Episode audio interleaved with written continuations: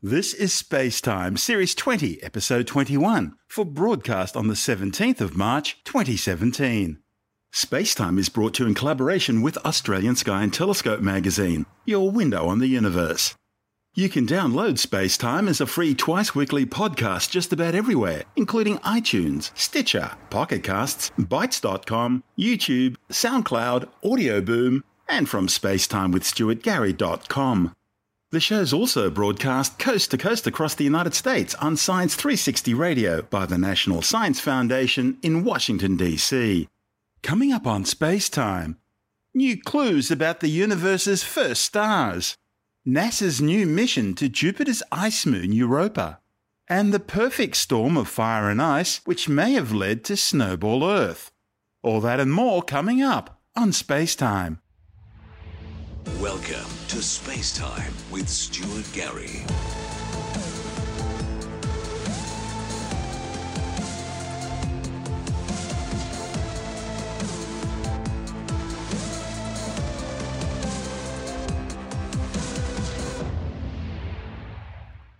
Astronomers studying a distant galaxy have discovered some new clues about the very first stars to shine in the universe. The research team were observing a young remote galaxy called A2744 YD4, located a staggering 13.2 billion light years away. To put it another way, this ancient galaxy was being seen when the 13.8 billion year old universe was just 600 million years old. That's a period when the very first stars and galaxies were only just beginning to form. In fact, the time corresponds to what astronomers refer to as the redshift of Z equals 8.37. That's smack bang in the epoch of reionization, when the very first stars in the universe began to shine. The most surprising feature of this youthful galaxy is that it already contained an abundance of interstellar dust, the debris created out of the supernova deaths of an earlier generation of stars. The study's lead author, Nicolas Laporte from University College London, says A2744 YD4 isn't only one of the most distant galaxies ever observed, but the detection of so much dust means early supernovae had already polluted this galaxy. Cosmic dust is mainly composed of silicon, carbon, and aluminum in grains just a millionth of a centimetre across. The chemical elements in these grains were forged inside stars, they're then scattered across the cosmos when these stars die in powerful supernovae, the final fate of all short lived massive stars. Today, all this cosmic dust is fairly plentiful across the universe. It's important because it's a key building block in the formation of new stars, planets, and complex molecules. But back in the very early universe, before the first generations of stars died out, cosmic dust was extremely scarce. In fact, those very first generations of stars population 3 stars as they're called, didn't have any cosmic dust to form out of. Consequently, they were created out of almost pure hydrogen and helium, with only a smattering of lithium and beryllium. This discovery was made using the European Southern Observatory's Atacama Large Millimeter Submillimeter Array Telescope, ALMA, located high in the Chilean Andes. The observations of this ancient primordial galaxy were only possible because A2744 YD4 lies directly behind a nearer massive galaxy cluster called Abell 2744. Abell 2744 is a huge object lying some 3.5 billion light years away, and it's thought to be the result of four smaller galaxy clusters colliding. It's been nicknamed Pandora's cluster because of the many strange and different phenomena that were unleashed by the huge collision, which occurred over a period of about 350 million years. Mind you, the galaxies only make up about 5% of the cluster's total mass. Another 20% is hot ionized gas and plasma, and the remaining 75% is that mysterious substance known as dark matter. In fact, it was this dark matter component in Pandora's cluster which provided the massive gravitational lensing effect needed to bend and magnify the light from the far more distant background galaxy A2744 YD4. Acting like a giant cosmic telescope, gravitational lensing, which was first postulated by Albert Einstein in his theory of general relativity, magnified the more distant A2744 YD4 by about 1.8 times allowing the authors to peer far back into the early universe. The ALMA observations also detected glowing emissions for ionized oxygen from this distant galaxy, and that makes it the most distant and hence earliest detection of oxygen in the universe ever made.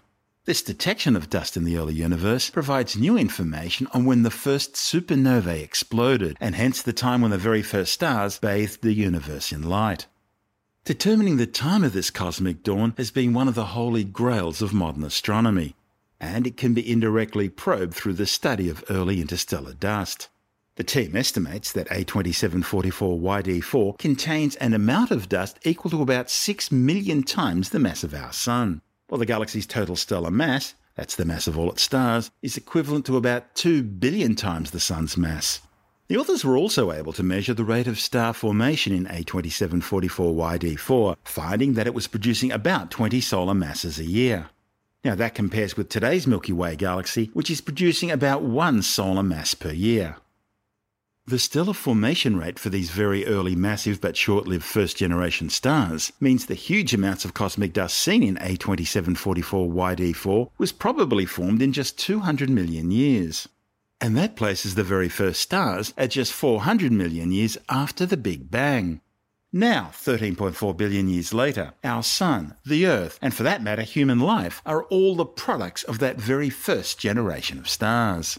So, by studying their formation, lives, and deaths, astronomers are really exploring our own origins.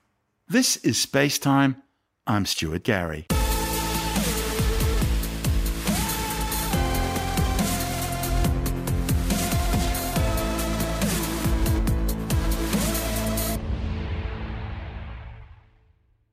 NASA has formally named its next mission to the Jovian ice moon of Europa the Europa Clipper. The mission is slated to launch around 2022. Europa Clipper will explore this frozen world containing a deep liquid water subsurface global ocean, which has made it a high priority for scientists. The mission will investigate the habitability of the 3,122 kilometre wide ice moon, which possesses all three of the ingredients necessary for life liquid water, chemical nutrients, and an energy source sufficient to enable biology. In a way, this is a follow up to the observations made by NASA's Galileo spacecraft during its eight year study of the Jovian system, which first indicated the existence of a subsurface ocean beneath Europa. Europa is thought to have a small iron nickel core covered by a silicate mantle. The mantle is in turn surrounded by this deep global salty liquid water ocean, which in turn is covered by a 100 kilometre thick crust of ice. Astronomers have also determined that this moon, which is only slightly smaller than Earth's moon, has a tenuous atmosphere composed primarily of oxygen. Europa has the smoothest surface of any known solid object in the solar system. Its surface is striated by cracks and streaks, and there are very few craters, indicating a young crust which is continually being resurfaced. Scientists think that's caused by water from the subsurface ocean seeping up through the cracks and relayering the surface. Astronomers believe gravitational tidal flexing caused by Europa's orbit around Jupiter is generating internal heat through friction, keeping the oceans liquid and driving surface ice movements similar to plate tectonics here on Earth. Images from the Hubble Space Telescope have captured water vapour plumes erupting into the skies of Europa, similar to the cryogeysers seen on Saturn's ice moon Enceladus. Interaction between the rocky mantle and the ocean, and between the ocean and cracks in the icy surface crust, allows the mixing of chemicals into the ocean. And for scientists, that's intriguing because that's the sort of chemical soup which raises the possibility of life. And finding life in the oceans of Europa would be terribly important and not just for the obvious reason of finding life. You see, because Mars and the Earth have been swapping rocks literally for 4.6 billion years, the possibility of discovering evidence for past or present life on Mars, while it would be a stunning discovery, wouldn't really be all that unexpected. And that's not meant to downplay the importance of such a discovery. However, because of the far greater distance of the Jovian system, it's unlikely that the Earth, or Mars for that matter, would have swapped rocks with Europa. Therefore, any detection of life in the oceans of Europa, or further afield in the subsurface oceans of, say, the Saturnian moon Enceladus, would mean that life is likely to be common throughout the universe. Either way, if life is common in the universe, or if it turns out Earth really is the only place where life has ever evolved, either result would be the most important scientific discovery ever made. According to NASA, the name Europa Clipper harkens back to the clipper ships that sailed across the oceans of the Earth in the 19th century. Clipper ships were streamlined three masted sailing vessels renowned for their grace and speed. These ships rapidly shuttle trade across the oceans and around the globe. And in the grand tradition of these classic ships, the Europa Clipper spacecraft would swoop past Europa on an orbital shuttle every two weeks or so, providing heaps of opportunities to study the moon close up. The prime mission plan includes around 45 flybys of Europa at altitudes ranging from 2,700 kilometres down to just 25 kilometres. During these flybys, the spacecraft would image the moon's icy surface at high resolution, investigate its composition and the structure of its interior and icy shell. The spacecraft will orbit Jupiter rather than Europa in order to keep the probe out of Jupiter's challenging radiation zone as much as possible. Each flyby would cover a different sector of Europa in order to achieve a medium quality global topographic survey, including ice thickness, covering at least 95% of the surface. The probe could fly at low altitude through the plumes of water vapour erupting from the moon's icy crust, thus allowing it to sample Europa's subsurface ocean without having to land on the surface and drill through 100 kilometres of ice. Although early proposals for the Europa Clipper did include a small lander, it now seems likely that a separate standalone lander mission will be developed. Early plans for Europa Clipper were designed around launching on an Atlas V rocket. But that's now been changed to NASA's new Space Launch System Heavy Lift rocket, the SLS. This is Space Time. I'm Stuart Gary.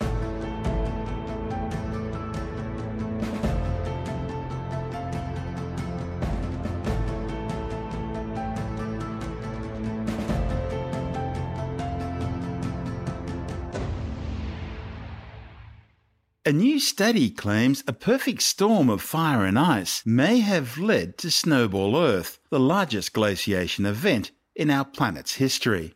Geologists and climate scientists have been searching for the answer to Snowball Earth for years, but the root cause to the phenomenon remains elusive.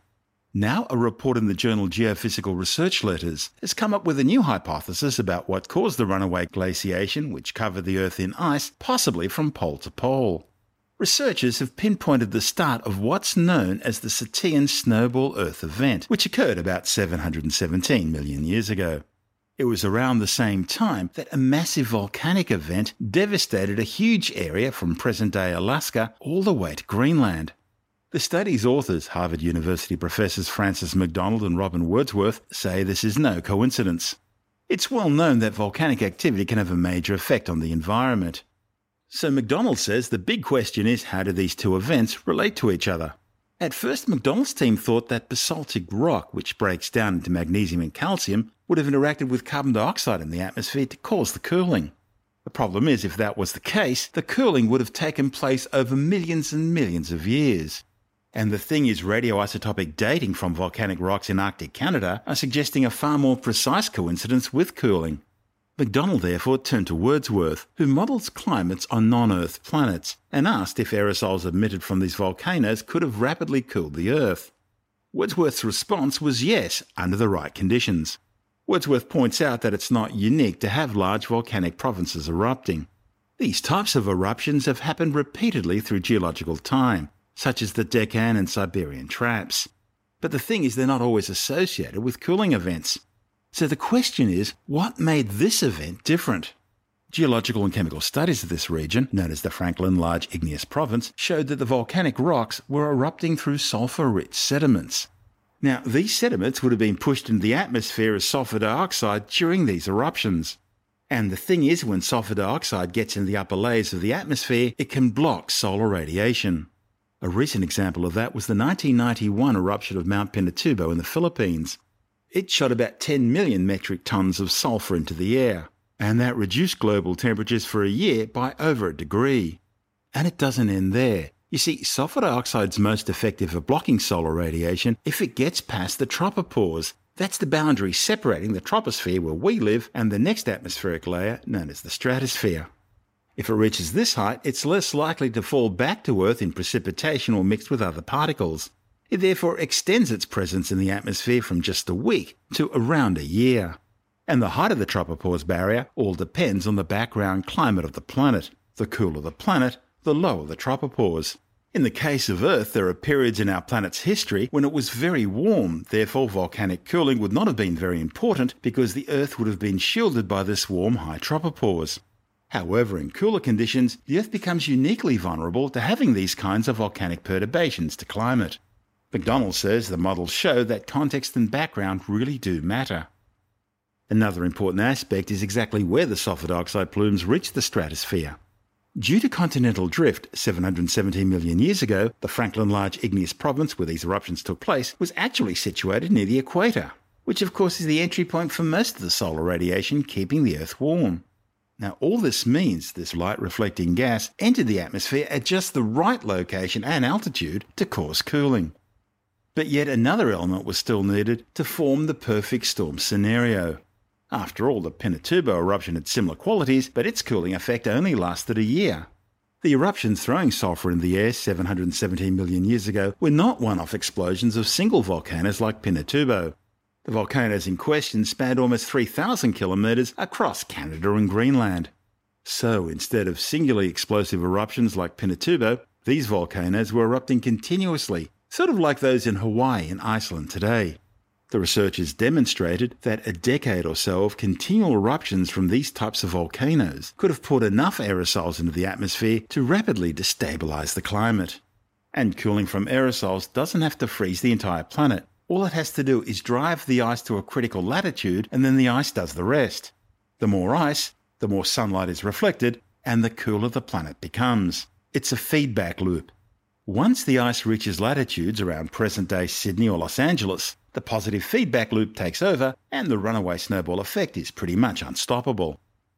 Understanding how these dramatic changes occur could help researchers better understand how extinctions occurred, how proposed geoengineering approaches may impact climate, and how climates change on other planets. Wordsworth says the research shows that scientists need to get away from a simple paradigm for exoplanets, only looking for stable equilibrium conditions and habitable zones. This study shows that the Earth is a dynamic and active planet which has had sharp transitions. And Wordsworth says there's every reason to believe that rapid climate transitions of this type are the norm on planets rather than the exceptions. I'm Stuart Gary. This is Space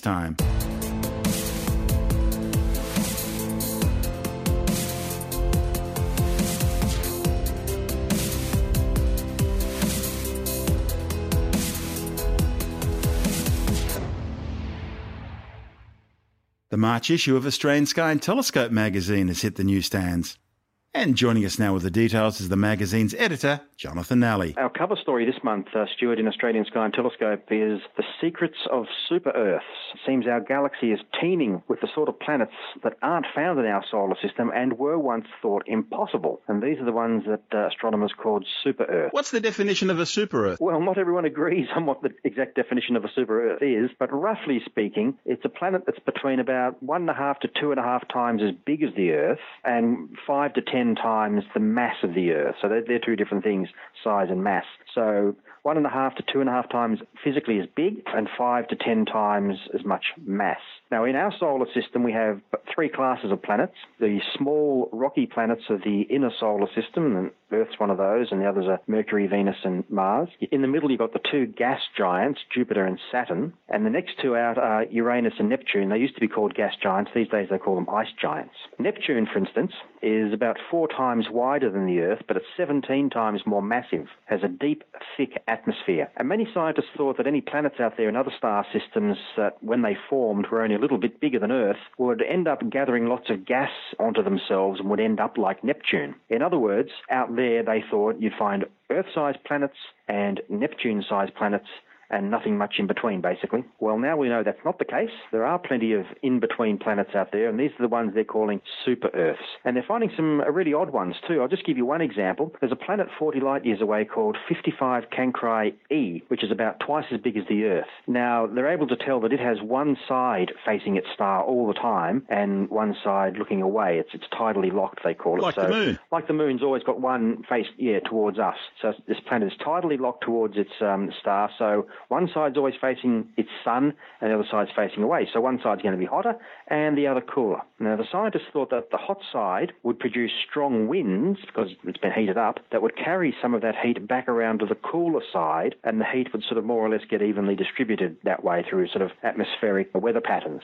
But when they took a close look at the data, they found that that wasn't the case at all. One side is boiling hot and the other side is cold. And so what that tells them is there isn't an atmosphere to redistribute the heat around. And also, it means that given the temperatures, the hot side would be boiling and bubbling with lava. Not a nice place at all. So that's our cover story this month in Australian Sky and Telescope, The Secrets of Super Earths. Now, a couple of really good stories we have. Well, uh, one for beginner astronomers and one for all astronomers, I suppose, or amateur astronomers. The first one is uh, we take a look at how you can take some fantastic images of the planets of our solar system using inexpensive video cameras. Now, people have got little cameras in their phones these days, and you've got little pocket cameras, and you've got digital SLRs, that kind of thing, but you can also get video cameras. And people first started using webcams for this work, but you can get better ones now. And what video cameras are good for is because they take lots of frames per second. And what this does, when you go back and look through all these frames that you've taken, you can get the ones that are really good because you can catch moments of what astronomers call good seeing. That's when the atmosphere is nice and steady and you're not getting uh, so much blurring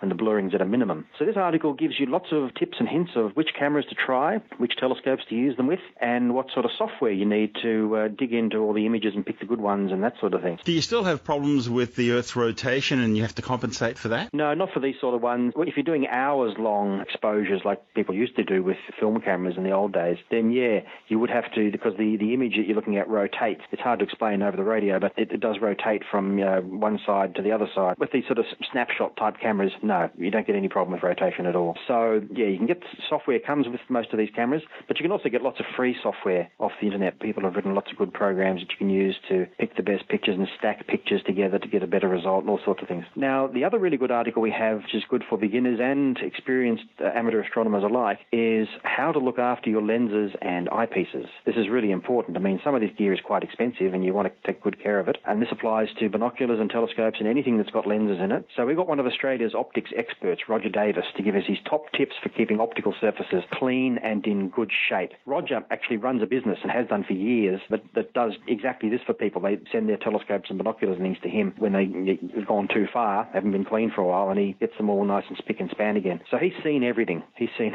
everything that people have done to their astronomical gear, from just normal dust build up to people who've tried to do their own repairs and things or cleaned inside their telescopes and have got it completely wrong, and they've called out, "Help, Roger, fix, help, help me fix this, would you?" And he gets stuff sent to him from all over the place. So yeah, we got Roger to write us a great article on how to keep your lenses and eyepieces and that sort of thing clean. I actually learned quite a lot from it, and it doesn't take a lot of effort, doesn't take expensive stuff. It's really just a lot of common sense. So uh, yeah, that's one worth reading, Stuart. That's Jonathan Nally, editor of Australian Sky and Telescope magazine.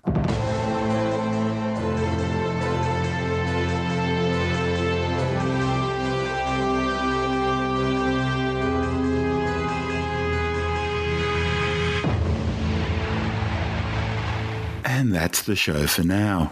You can subscribe and download Spacetime as a free twice weekly podcast through iTunes, Stitcher, Bitesz.com, Pocket Casts, SoundCloud, YouTube, Audio Boom, and from spacetimewithstuartgary.com. The show's also broadcast coast to coast across the United States on Science 360 Radio by the National Science Foundation in Washington, D.C. This is Spacetime with Stuart Gary. For more, you can follow us on Facebook, Twitter, and Tumblr. Just search for Spacetime with Stuart Gary. Spacetime is brought to you in collaboration with Australian Sky and Telescope magazine, your window on the universe.